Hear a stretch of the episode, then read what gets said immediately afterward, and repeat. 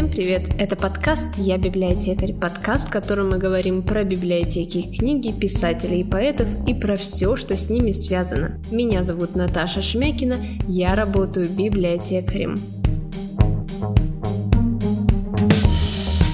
Даже очень образованные люди иногда делают ошибки в русском языке. Какие самые распространенные из них допускаются в рабочих диалогах и в бытовом общении? Почему приживаются ошибочные выражения? Сегодня я расскажу, от каких слов лучше отказаться, если хотите правильно говорить на русском языке. Извиняюсь. Мы часто слышим это слово в магазине, в транспорте или просто в разговоре. Это становится чем-то вроде универсального обращения. Вместо товарища, гражданина и гражданки, девушки. Слово «извините» часто заменяют на «извиняюсь». Между тем, в словаре «Даля» слова «извиняюсь» нет. Согласитесь, что «извиняюсь» звучит как-то пренебрежительно и неуважительно. Почему? Возвратный суффикс «сь» или «ся» обозначает действие, направленное на себя. Умываюсь – умываю себя. Одеваюсь – одеваю себя. Получается, что и «извиняюсь» – извиняю себя. Также эту форму современные словари относят к просторечию. Борис Тимофеев Еропкин в книге «Правильно ли мы говорим?»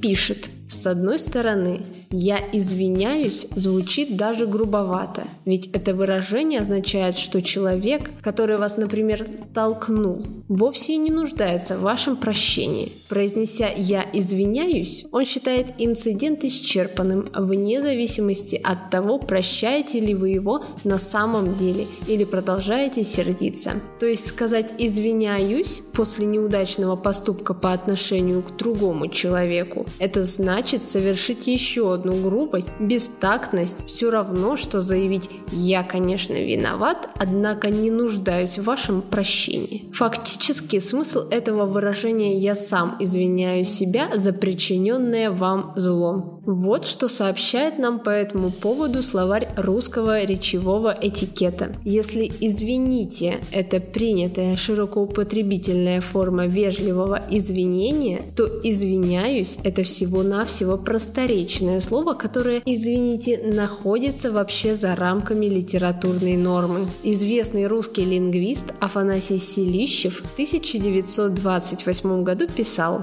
«Со времени войны 1914 года в России вошел в широкое употребление словесный знак вежливости извинения «извиняюсь». По основе и по форме это образование употреблялось и раньше. Опять тысячу раз извиняюсь, что сбиваюсь с прямой дороги в сторону», – писал Гончаров. «Извиняюсь, что не ответил никому до сих пор» в дневнике писателя Достоевского. Отличие от теперешнего «извиняюсь» заключалось в том, что «извиняюсь» в речи Гончарова, Достоевского и других находилось в сочетании с другими словами в предложении и имело обычное реальное значение. Значение выражения «извинения» – искреннего, иногда глубокого раскаяния, что подчеркивалось словами «тысячу раз». Посредством этой формы извиняется и взволнованный чеховский дядя Ваня. «Ну-ну, радость моя, простите, извиняюсь». Совсем не по своему реальному и формальному значению теперешнее «извиняюсь». Оно употребляется отрывочно, вне сочетания с другими словами, служит формальным словесным знаком, произносимым при определенных обстоятельствах, знаком, мало соответствующим этим обстоятельствам. Полного значения просьбы здесь не выражается. Написано давно, а актуально до сих пор.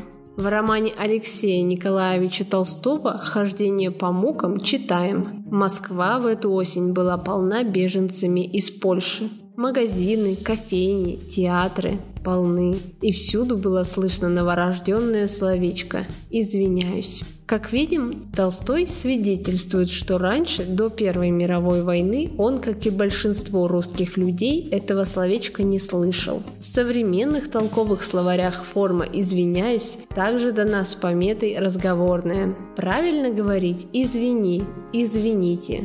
Слово «извиняюсь» полного значения просьбы не выражает. Если вы, скажем, отдавили кому-то ногу, следует предпочесть все-таки традиционное «извините». Это подкаст «Я библиотекарь». Спасибо за прослушивание. Подписывайтесь на наш канал, ставьте лайки, пишите комментарии и до встречи в следующем выпуске.